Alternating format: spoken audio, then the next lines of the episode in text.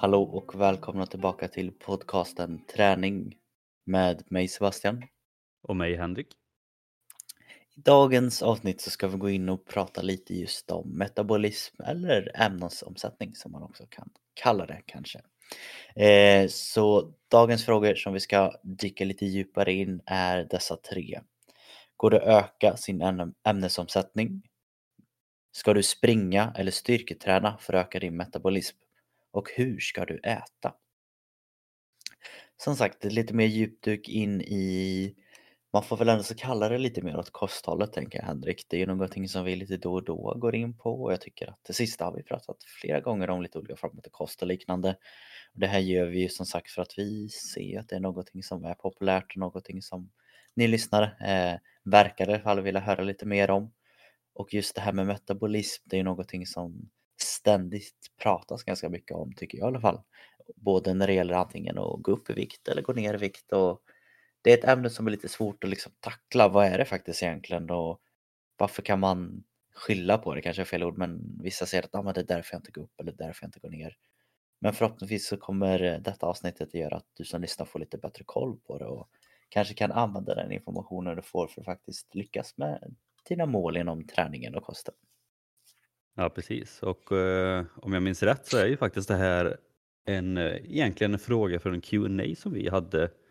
Men när vi fick frågan så kände vi liksom att det här är nästan en eh, fråga man kan göra ett helt avsnitt av. Så istället för att ta med den i Q&A så gjorde vi ett helt avsnitt av det. Så det är också bara ett bevis på att eh, ja, era tips och förslag kan bli hela avsnitt eller era frågor i Q&A kan bli hela avsnitt. Så att fortsätt ös på egentligen så kan just ditt ämne bli ett helt avsnitt. Ja. Eh, så tanken är väl som sagt att först så kommer det bli en liten förklaring av vad det faktiskt skulle kunna vara och sen så även som alltid så vill vi dela med oss av lite tips och tricks hur man kan då eventuellt kanske påverka sin egna ämnesomsättning här. Men jag tänker att vi kanske hoppar in i det eh, lite mer direkt där Henrik. Och jag tänker att du kanske skulle kunna få börja med att förklara lite vad, vad det skulle kunna vara för något. Vad är egentligen ämnesomsättning eller metabolism? Jo men precis och ämnesomsättning då eller metabolism som också säger är ju då den process där kroppen gör om det som man ätit och druckit till energi. Och under den komplicerade kemiska processen så slås eh, kalorier från mat och dryck ihop med syre och blir den energi som gör att kroppen fungerar. Och energi är då kalorier, eller kilokalorier som vi brukar säga. Och processen då är just metabolismen egentligen uppdelad i två olika delar. Eller tre kan man väl egentligen säga. Eh, men de första två är då något som kallas för katabolism och anabolism. Och katabolism är då den nedbrytande delen av kroppens ämnesomsättning och anabolism är den uppbyggande. Och under katabolismen så sönderdelas molekyler för att utvinna energi och andra beståndsdelar till processer i kroppen. Och anabolism då är metabolismens processer för att förädla enklare substanser till mer komplicerade molekyler som fett och protein. Och proteinsyntesen är ett exempel på en sån process. Så alltså eh, bryta ner och bygga upp. Så det är katabolism och anabolism. Och den tredje delen då som eh, vi ändå pratade lite om innan och som kanske är den delen man kanske hör mest om. Det är ju basalomsättning eller basalmetabolismen. Och eh, kroppen behöver energi även när vi vilar. Och till exempel för funktioner som andning, blodcirkulation, kontroll av hormonnivåer eller bygga, bygga upp och reparera celler. Och den energi som behövs i viloläge, alltså att se till så att liksom, ja, kroppen går runt och liksom fungerar på ett korrekt sätt, eh, kallas för basalomsättning.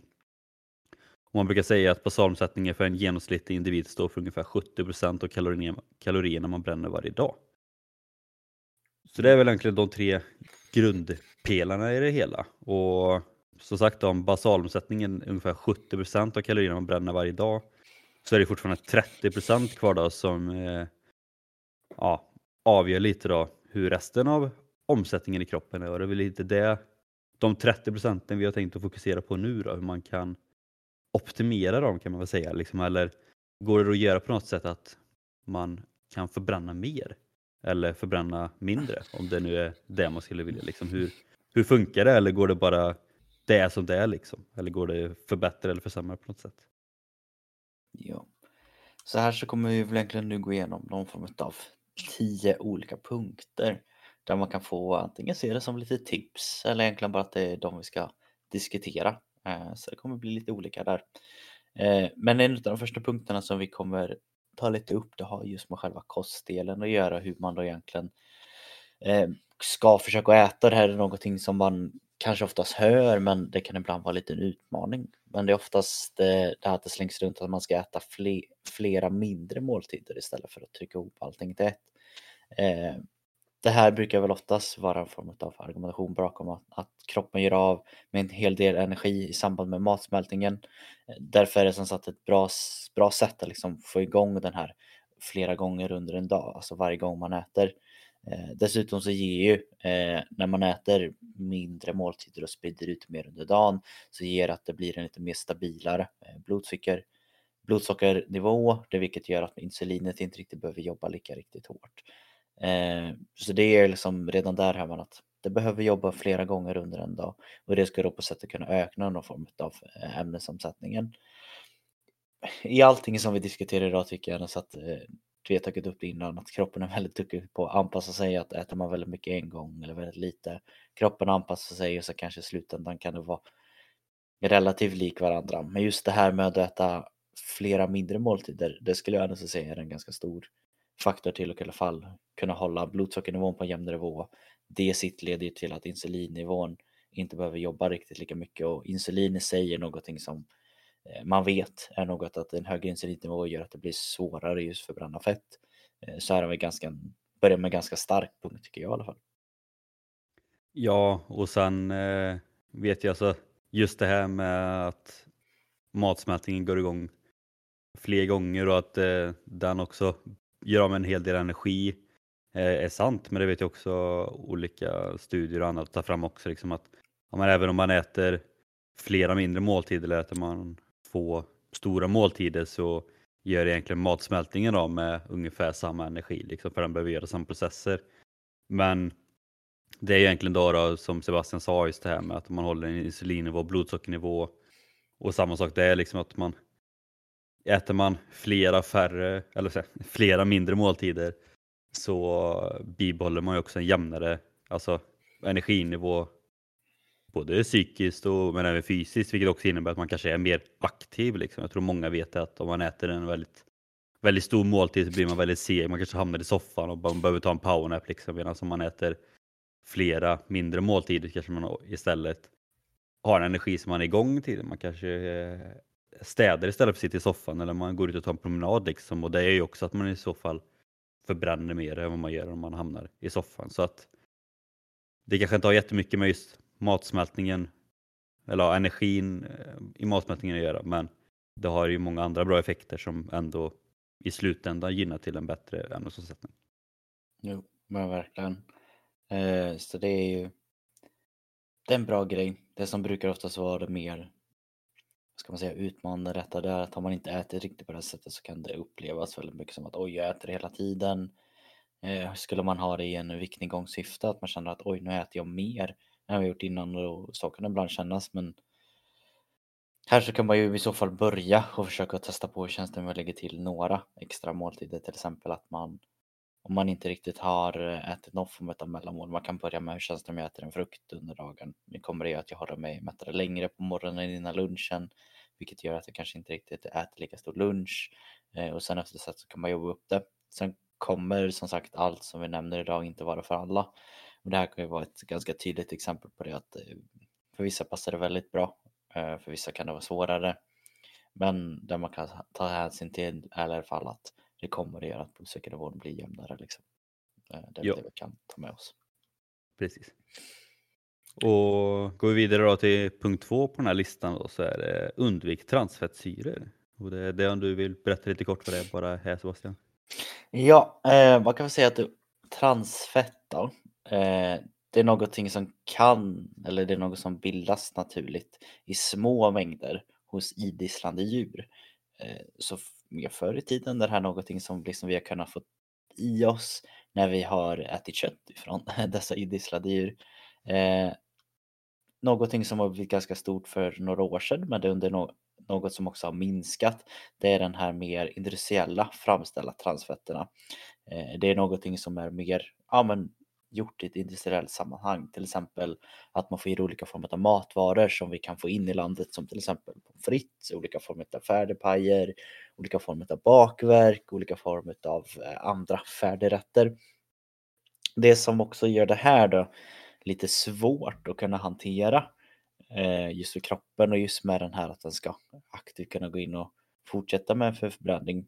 Det kan man väl säga egentligen är att i och med att det är ett konstgjort form av fett när man tar det så mycket i så stor mängd som det kan bli vid det industriella. Det är väl det jag skulle säga det om man ska försöka vara lite mer försiktig med.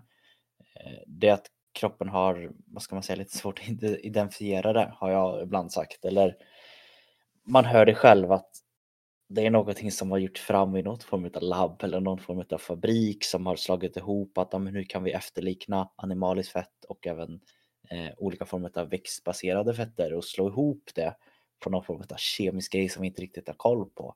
Eh, när man bara lägger upp det så så förstår man oj, är det verkligen det här jag ska äta? Är det här som gör att det blir svårt?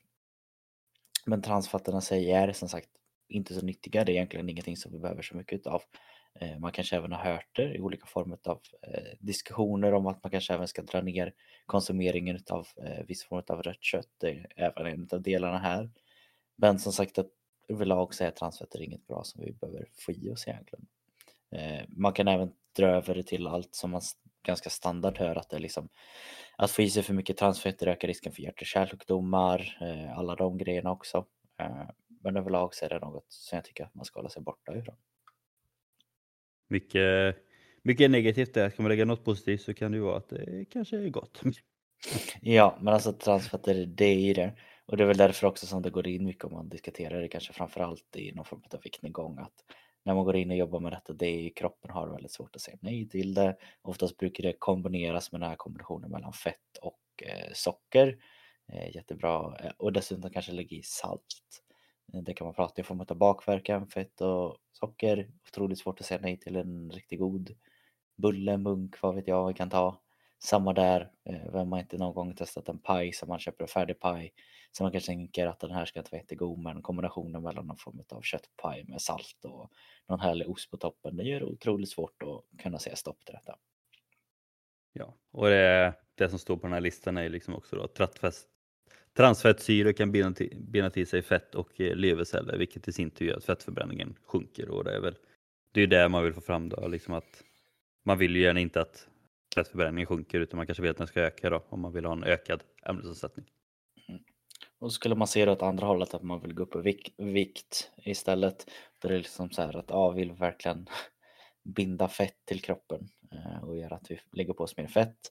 I vissa fall kanske det är så att man känner att det spelar ingen roll utan jag måste bara gå upp i fett. Eh, det spelar ingen roll om det är muskler eller fett. Ja, då får man väl ta beslutet själv om transfett är det som eh, man ska göra eller man kanske ska träna lite mer. Men eh, ja, det finns där. Vi får acceptera att transfetter finns lite. Det är mindre vanligt nu än det var innan liksom. Och så är det med det. Mm.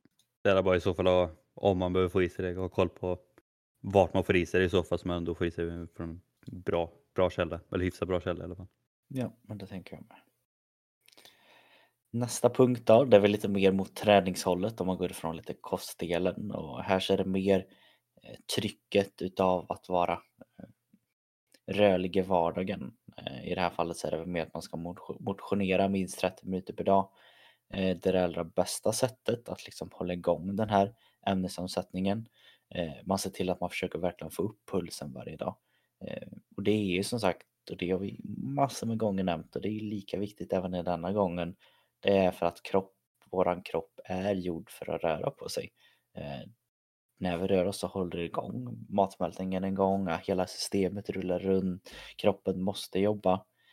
Och det säger sig själv att en bil som rör på sig drar ju mer än en bil som står still. En bil som står still oh. kanske inte drar nästan någonting.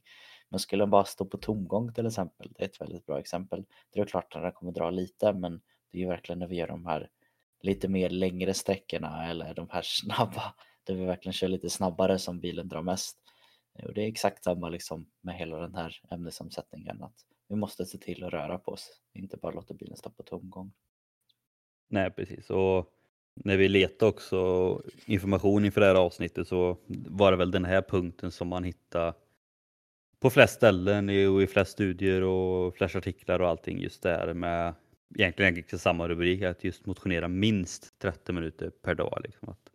Och det är väl också någonting som många eh, rekommendationer från WHO och liknande har med, liksom, att ja, men, minst 30 minuter per dag är liksom, bra att få med ren, av rena hälsoskäl. Liksom. Och det är väl också det man ska få upp för att sagt, boosta ämnesomsättningen.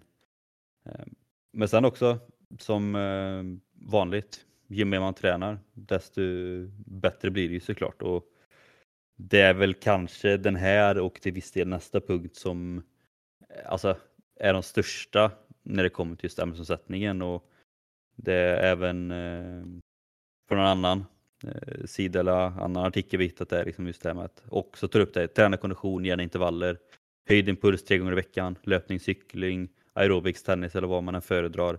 Det viktigaste är att öka kroppstemperaturen och pulsen. Detta sätter fart på förbränningen. Och Det blir ju så, ju högre belastning, ju högre puls vi har, desto mer kommer vi förbränna på ett eller annat sätt. Men, som vi också tagit upp i tidigare avsnitt, just det här med intervaller kontra distanslöpning, hur mycket, ja men, hur mycket förbränner man, hur mycket man gör, gör man av med? Ja men på en lugnare belastning och eh, längre pass kanske man gör av med mer fett. Men samtidigt kanske man gör av med mer kolhydrater i förbränningen efteråt sen. Eh, när man väl får i sig maten och sånt. På samma sätt blir det när man kör intervaller. Man kanske gör med mer kolhydrater när man kör, men sen kanske man gör med mer fett eh, i återhämtningsprocessen sen eh, och förbränningen efteråt istället. Så att det har också varit lite, ja, men vissa anser att det är bättre att köra distanspass för då förbränner man mer fett och så är det bra, då blir det bättre omsättning på det här sättet.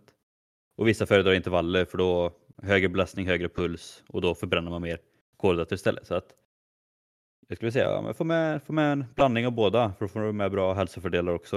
Eh, eftersom man får olika effekter av olika sorters träning. Men det säger sig självt lite att ju mer träning och ja, ju mer träning vi får desto mer bättre omsättning får vi helt enkelt. Ju, ju mer vi för, tränar desto mer förbränner vi. Det är lite ganska självklart när man säger så. Ja, sen så vet jag att vi har även sagt också att om man tänker det mer någon form av viktnedgång då brukar man mer säga att ja, men det är vad vi äter som spelar roll och det, och det kan jag köpa på något sätt för den så. Man kanske orkar träna eh, någonstans en timme kanske generellt sett där man brukar orka. Sen är det 23 timmar kvar på dygnet där man ska fokusera på annat och då är ju kosten och återhämtningen väldigt viktig. Men det är också ett väldigt enkelt sätt att få in den här extra liksom energin, ta bort några extra procent av de här 30 procenten som vi pratade om i början. Att välja att spendera resten av tiden med att bara sitta rent stilla eller spend, välja att spendera resten av tiden och kanske ha någonting med träning, aktiv kanske utomhus eller på gym eller simma eller vad som helst. Då kommer det ju ge en, en liten upp på att den här faktiskt håller igång. Då. Ja. Eller som sagt tidigare, ta bussen 10 minuter till jobbet eller cykla 20 minuter till jobbet. Liksom. Det kan också göra ganska mycket. Verkligen. Men eh, som sagt, hela den här träningsgrejen hör ju också ihop väldigt mycket eh, med nästa punkt som Henrik pratade om och det är väl mer den här eh, viss form av styrketräning. Eh, och hur, vad tänker vi kring det Henrik? Ja men det är också någonting som må många liksom har tagit upp det med styrketräning, kommer ihåg att träna tungt. Och tänker man rent hälsomässigt så är det återigen styrketräning viktigt också för kroppen och det fysiska. Och ser man till just själva men, omsättningen så kanske inte styrketräning är det bästa eller vad man säger för att boosta förbränningen. Om man då jämför med liksom konditionsträning på det sättet, då är konditionsträning bättre för att just förbränna. Men ju fler muskler man lägger på sig, desto högre blir förbränningen matematiskt både när man tränar men även ja, dagsmässigt. Liksom att ju mer kilo muskler man har, desto mer behöver ju kroppen förbränna liksom, eller så här, för att klara av förbränningen. Och där hittade du någon studie som ändå tog med ja, men hur mycket skillnad det ändå gjorde med ja, varje kilo muskler, eller hur var det? Ja, men det är liksom också den här att få förståelse över att muskler kräver lite mer energi än fett. Eh, och så är det som sagt för att muskler behöver rätt mycket energi för att komma runt. Eh, här är det lite olika vad, vad siffrorna säger och ibland så kan det slängas runt med kanske absurda som inte alls är sant. Jag vet att jag har varit inne på flera gånger och folk har pratat om någonstans att lägga på sig ett halvt kilo, ett kilo, då kommer det kunna göra i muskler då, då kan det göra att man kommer upp någonstans kring 100 extra kalorier per dag som man kan äta och så extremt fall är det inte för tänk bara hur extrema mycket mängder folk med lite muskler hade behövt äta då. Men det är ändå så ganska stor skillnad när man börjar sluta på, man börjar lägga på sig lite mer muskler. Eh, man brukar ungefär säga att ett halv kilo muskler ungefär, det här är verkligen beroende på kön och ålder och andra faktorer självklart. Men ungefär ett halv kilo muskler brukar jämföra någonstans mellan att man behöver 5 till 6 kalorier extra för att kunna tillförse den här muskeln med tillräckligt mycket energi. Då. Vilket betyder eh, att skulle man aktivt gå in och aktivt få någon form av fettminskning i kroppen men ersätter den fettprocenten eller den kilofetterna med muskler. Även om du kanske fortfarande stannar kvar på ska vi säga 70 kilo. Men fettprocenten har gått ner från 30 till 20 procent säger vi och musklerna går upp lite högre. Då kommer det krävas att du behöver mer energi. Det här gör ju då att om man vill gå ner i vikt, om vi tar den delen först, då är det ett väldigt effektivt sätt att styrketräna tungt. För då kommer du bygga muskler. Det kommer göra att kroppen behöver ännu mer energi. Vilket betyder om du kanske även gör andra grejer för att gå ner i vikt som till exempel minskat form av kaloriintag, ökat form av den här motionera 30 minuter. Då kommer du behöva ännu mer energi för att hela kroppen ska gå runt en dag vilket kommer att påöka just någon form av eh, ämnesomsättning eller förbränning. Eh, det man också kan ta hänsyn till om man tar den andra delen då, det är som sagt att om du aktivt vill gå upp i vikt genom kanske en viss form av styrketräning, då kommer det ju vara att när du väl går upp och det kan bara vara så pass lite av vad vi kallar det jag kan kalla det rätt mycket, att gå upp ett halvkilo muskler eh, för de som har jobbat mycket med det. Och gå upp ett halvkilo muskler betyder då att du kommer behöva öka maten lite, lite extra och skulle du gå upp lite mer än ett halvkilo då blir det ju 12 och sen så blir det och så kommer det på ganska fort. Eh, så det är helt enkelt en väldigt bra grej att kunna fokusera på just för att öka den här lilla förbränningen med att lägga till styrketräningen. Ja, och det, det man kan säga kort blir om man jämför då konditionsträning och styrketräning kan man säga att konditionsträning kanske blir liksom mer då, alltså i dagsläget lite kortsiktig effekt på det medan styrketräning då kanske blir eh, mer långsiktigt då, att det är inte samma boost på förbränning där och då men man bygger upp muskler som boostar förbränningen när det väl kommer sen. Så att, mm. Eh, lite skillnad men samtidigt är det bara ett bra bevis på att man behöver både och, både hälsomässigt men även då för ämnesomsättningen. Ja. Rör vi oss lite vidare så kommer vi tillbaka till lite kost igen och här är det väl en liten påminnelse om att kunna försöka sprida ut faktiskt energiintaget. Eh, eh, det är ganska vanligt och jag vet att även jag på senare tid faktiskt, jag har varit rätt duktig med den här punkten annars, men det är som sagt att man ska försöka att inte slarva med frukosten eh, om man vill öka ämnesomsättningen och förbränningen. Så ska man äta som sagt det vi pratade om tidigare, lite mer med mindre måltider. Det är ju som sagt samma där att man har ändå så sovit och det är väl någonting man får ta i beräknelse att man har ändå så sovit några timmar där man inte har fått i sig någon form av energi vilket gör att energinivån är ju lite lägre när man vaknar på morgonen vilket då betyder att skulle man inte få i sig frukost i alla fall, kanske inte behöver vara direkt, men i alla fall om man inte får i sig någon frukost på morgonen, då kommer man ju gå lite på någon form av energibrist, vilket gör att de andra grejerna också faktiskt blir att man kanske inte riktigt rör sig lika mycket, man kanske inte orkar riktigt lika mycket. Men det är väl egentligen bara någon form av påminnelse. Eh, jag tror även vi har tagit upp och diskuterat det här citatet att frukosten är, är den viktigaste måltiden eh, på dagen. Och jag, till viss del så skulle jag säga att det är nog sant. Till viss del, men jag tror inte att det är lika kopplat längre som det var förut. Att det måste vara direkt när man vaknar. Eh, utan jag tänker att skulle det vara så att man har svårt att få i sig något direkt när man vaknar, ta med någonting på väg till jobbet, på väg till skolan. Är det så att man känner att ja, jag har svårt för att äta tuggaktigt på något men se om du kan lösa det med någon form av smoothie eller är det enklare med yoghurt. Men någonting så att du har lite i magen och faktiskt ska dels orka dagen men även så samma där att ge dig förutsättningar för att kunna fortsätta äta lite mindre måltider eh, under eh, hela dagen helt enkelt. Men jag tycker ändå att det är ganska intressant för jag själv är en person som alltid egentligen haft svårt med, med frukost. Eh. Men jag märker också en väldigt stor skillnad i just det här med att kroppen kommer igång av frukosten, om man säger. För att även om jag har svårt att käka frukost blir det ändå att om man bara får i sig något litet så blir man hungrig mycket snabbare just för att om kroppen sätter igång hela systemet liksom med, med förbränning och vill ju då ha med sen på ganska kort tid.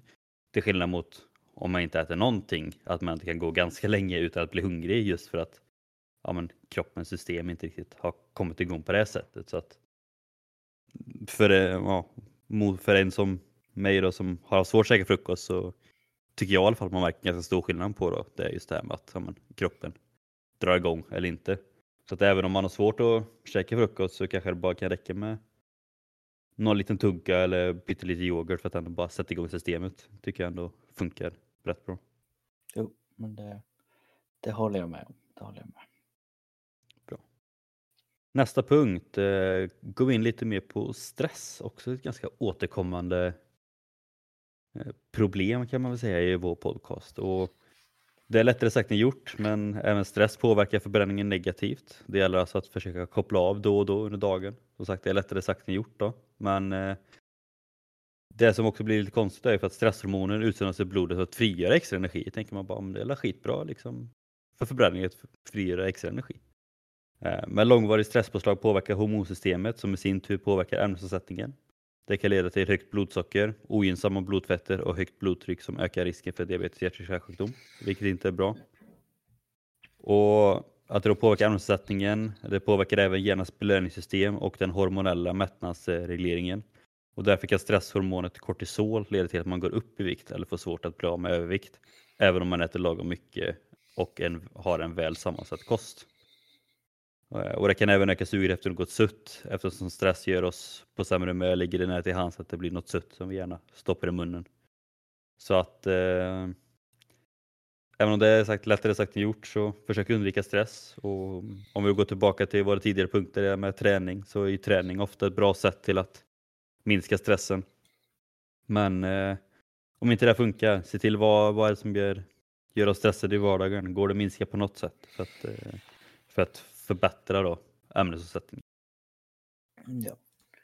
Den, den är svår att kunna jobba med liksom. Vi har pratat om den för inte alls så länge sedan här. Eh, hur man kan påverka. Jag skulle säga att eh, är det så att du inte har lyssnat på vårt förra avsnitt, alltså avsnitt 87, då skulle jag säga att den är otroligt bra för just den här punkten. Och det är 87, Hemligheten bakom lycka.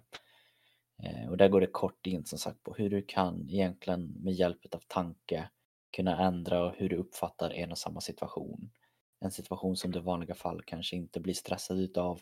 Går du in med tanken att oj, det här är en jobbig dag, då kommer det bli tyngre, vilket kommer att du blir mer stressad. Men går du in med tanken eller sinnestillståndet att oj, det här blir en utmaning, roligt, hur ska jag hantera detta? Då kommer det kunna hjälpa kroppen att hantera det lite bättre. Men vill du som sagt ha en lite djupare indykning om hur du kan hantera stress och hemligheten bakom lycka, lyssna på avsnitt 87. Jajamän. Bra, fick vi in det också. Mm -hmm.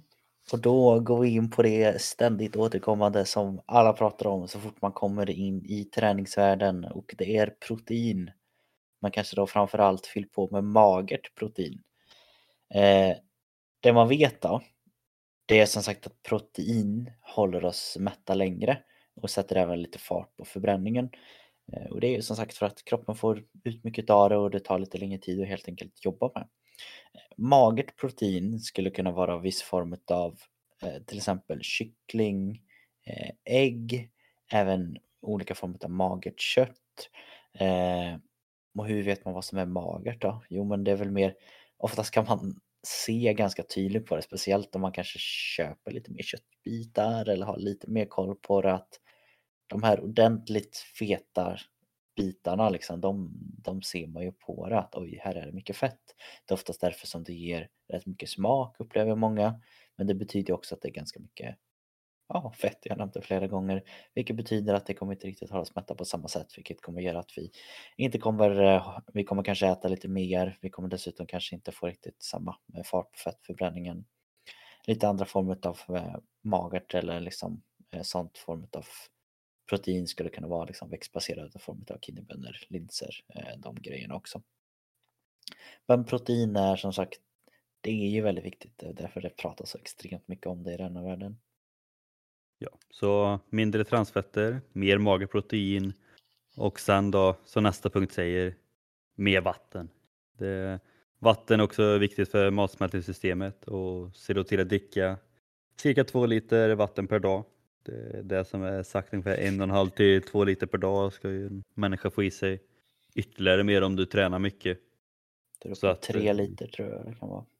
Ja, jag tror till och med vi kollar lite på det Eh, en fotbollsspelare som ska spela fotbollsmatch en dag ska dricka upp mot fyra till och med, fyra och en halv. Så att det är ju, det blir ju väldigt mycket. Men, eh, och det tror jag nog de flesta av er. Sen är det alltså, alltså, jag tänkte säga att de flesta av er tror jag dricker, dricker för lite, eller de flesta av oss. Men samtidigt är det också svårt att veta för just det här med vatten eller vätska överlag. Liksom. Man får i sig ganska mycket via mat och då tänker man rent vatten. Och så här, man, man kan dricka mjölk, man dricker juice och så får man också i sig vätska liksom. Så att, jag vet inte, har, har du, bara intressant, har du någon gång så här, vet du hur mycket vatten du, eller vätska du får i dig per dag? Har du kollat det någon gång? Min vätskenivå brukar ligga lite lågt vet jag. Eh, när man gör någon form av inbodyvägning där en maskin eller en våg ska gå in och mäta någon form av vattenbalans. I och med att jag jobbar rätt mycket med den formen av vågen och man får väl ta med en nypa salt hur korrekt den är så är det ganska vanligt att många ligger kanske inom någon form av rekommendation men ofta kanske nedre delen utav vätskebalans. Eh, jag skulle säga att det är ju rätt många som kanske inte riktigt är så jätteduktiga på att få i sig vatten. Ett bra exempel är oftast att de brukar oftast vara mer stressade, för då hinner man inte dricka vatten. De brukar oftast få mer huvudvärk för att de skyller det på stressen, men det är också kanske att de inte riktigt får i sig tillräckligt mycket vatten. Oftast brukar det också höra ihop med att man har någon viss form av eh, övervikt så det blir mer den här onda cirkeln att tar man inte hand om sig på ett sätt då blir det liksom alla sätt som liksom eh, fallerar under det. Jag vet att många har just problem med att veta hur mycket ska få i mig men där har jag faktiskt ett väldigt bra tips som jag fortfarande själv inte har tagit tag i kommer jag på nu. Men eh, jag ska göra det, jag ska verkligen det. För att det, jag fått, det är en kollega på jobbet som har de här klassiska som blev lite moderna för bara några år sedan. De här riktigt stora vattenflaskorna som mm. egentligen får i sig två liter. Där det står ganska tydligt på flaskan att klockan 10 då ska du ha druckit så här mycket, klockan 11 där, och så står det hur mycket vatten man ska få i sig under en dag. Eh, det kanske inte riktigt behöver vara så extremt men bara ha någon form av liten vattenflaska med sig att man har som mål att jag kanske ska dricka två sådana här vattenflaskor under dagen på jobbet. Eh, eller om man gillar de där stora där dessutom är lite motiverande text att bra jobbat, nu har du druckit så här mycket, fantastiskt, det här är bra för det här. Eh, då kan det ju göra det lite enklare och roligare.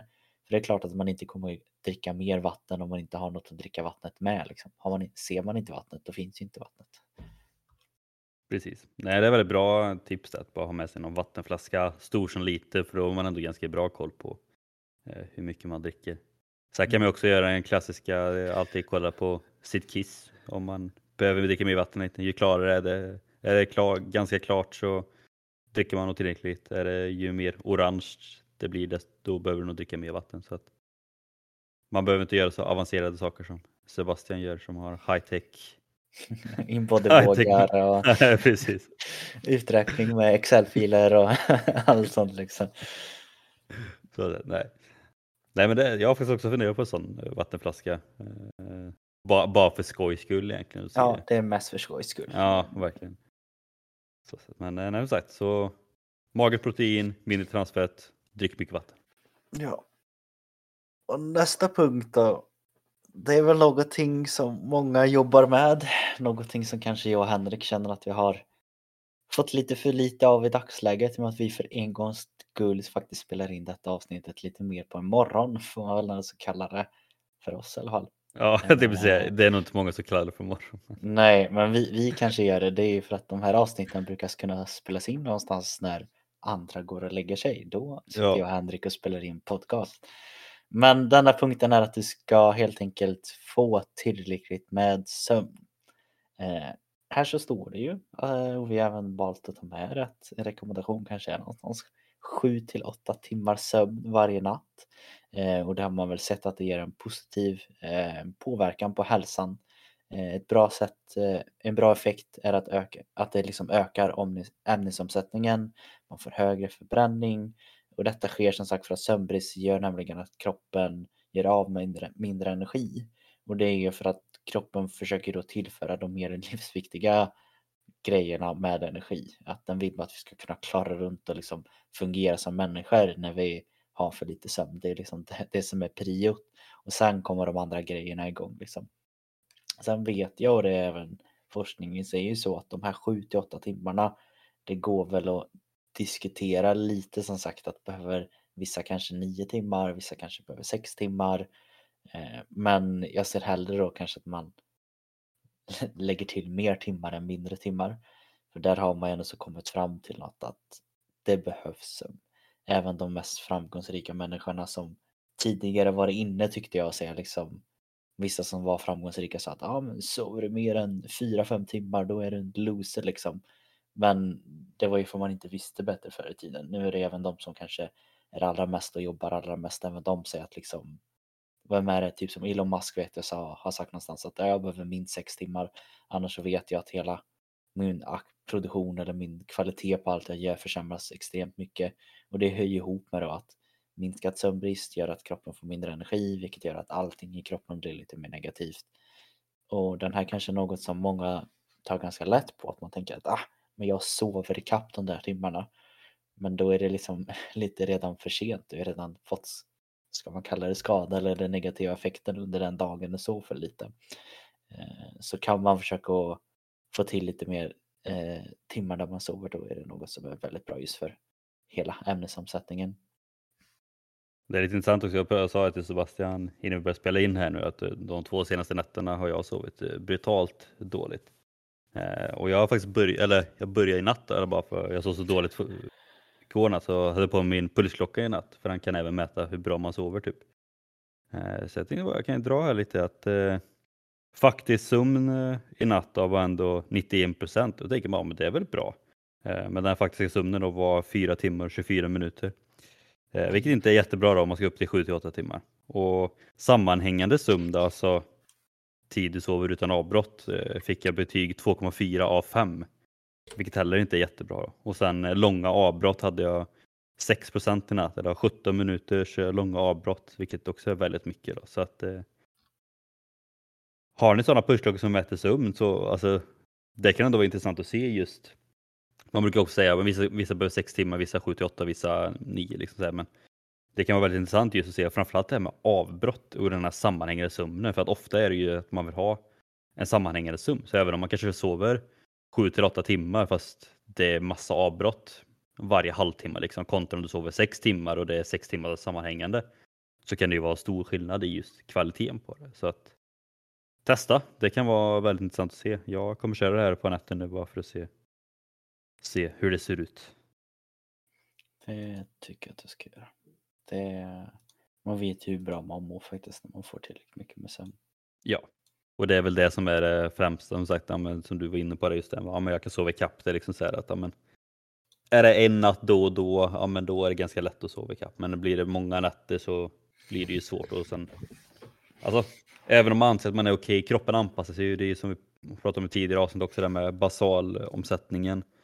Att den prioriterar ju liksom, man brukar säga att om basalomsättningen är ju så här många kalorier gör den av med varje dag för att ja, men, göra allt som behövs med hormoner och kroppen och allt sånt där. Men den anpassar sig också beroende på till hur mycket vi sover och hur mycket kost vi får i oss. Liksom, om både vi får i oss för lite kalorier eller om vi sover dåligt så anpassar ju den sig till liksom, okay, men vad, vad är prio? En prio kanske är liksom att hjärnan och hjärtat ska funka. Liksom, så här, men den kanske lägger mindre tid då på att eh, läka skador och sånt. Så att det blir samma sak här då att ja, men, får vi för lite sömn under flera nätter i rad eller under en längre period så även om man kanske anser att man fortfarande är hyfsat pigg och man känner att man klarar av vardagen så kan det ändå vara att man kanske drar på sig fler skador och liknande just för att kroppen inte hinner prioritera de bitarna.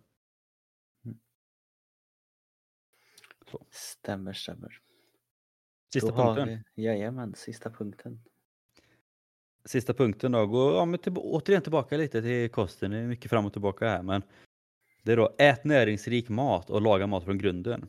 Eh, näringsrik men energisnål mat gör att du får i dig alla vitaminer, mineraler och andra nyttigheter som kroppen behöver utan att få i dig massa tomma kalorier.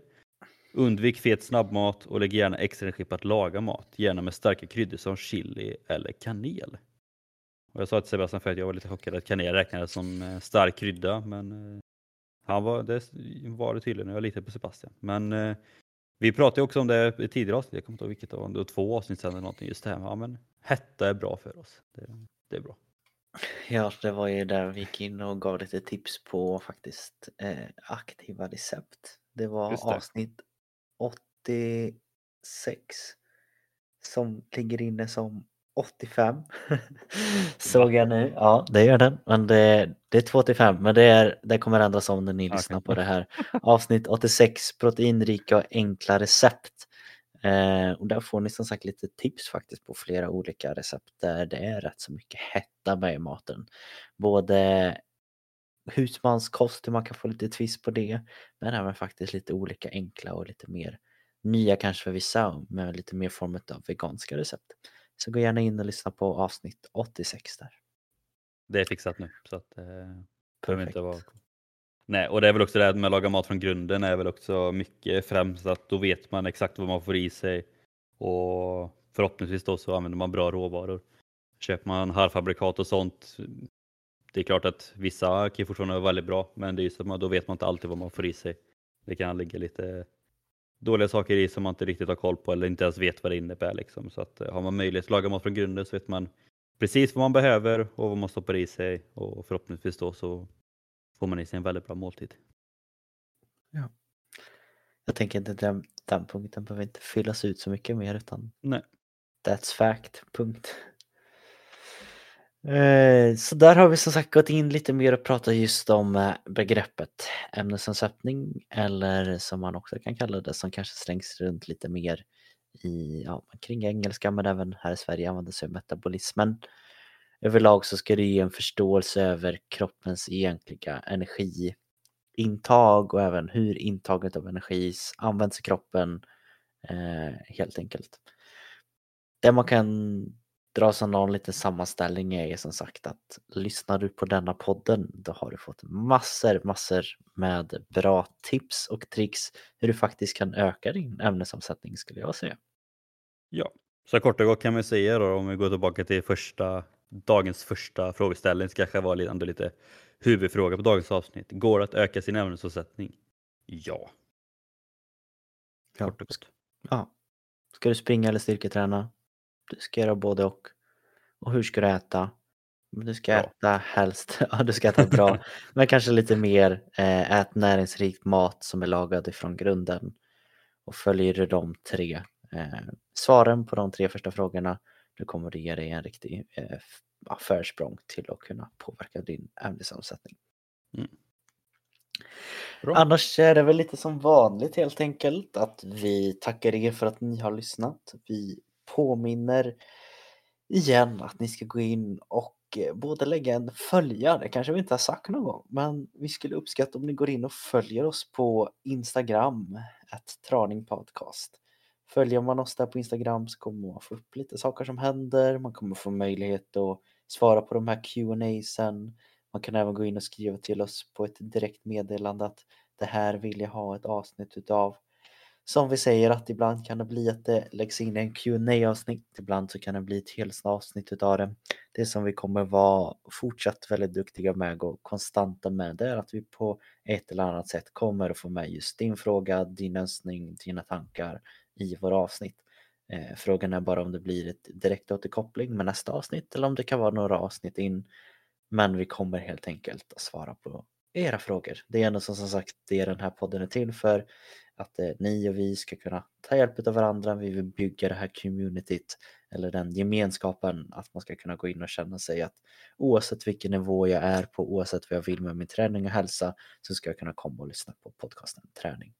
Ja, alltså man kan, det är väl inte det som kanske sticker ut mot många andra podcast, liksom att så länge det ändå är en hyfsat normal fråga eller hur man säger så kan vi i stort sett garantera att vi kommer svara på den frågan som Sebastian sa antingen i en Q&A eller som ett helt avsnitt liksom. Så att, och det behöver inte ens vara en avancerad fråga, det kan vara en väldigt simpel fråga men så länge det är en, en genuin fråga så kan vi nästan stort garantera att vi kommer svara på den på ett eller annat sätt.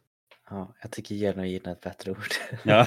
än normal. Men det är som sagt det ska Ja, vad ska man säga? Det, det bara inte någon form av kränkande eller helt, helt missvisande fråga. Då, då kanske inte vi väljer ta upp den, men äh, ställ frågan så får ni väl svar på om det är en, en rimlig fråga att ställa.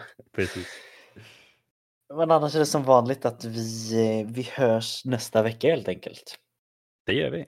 Ha det gott.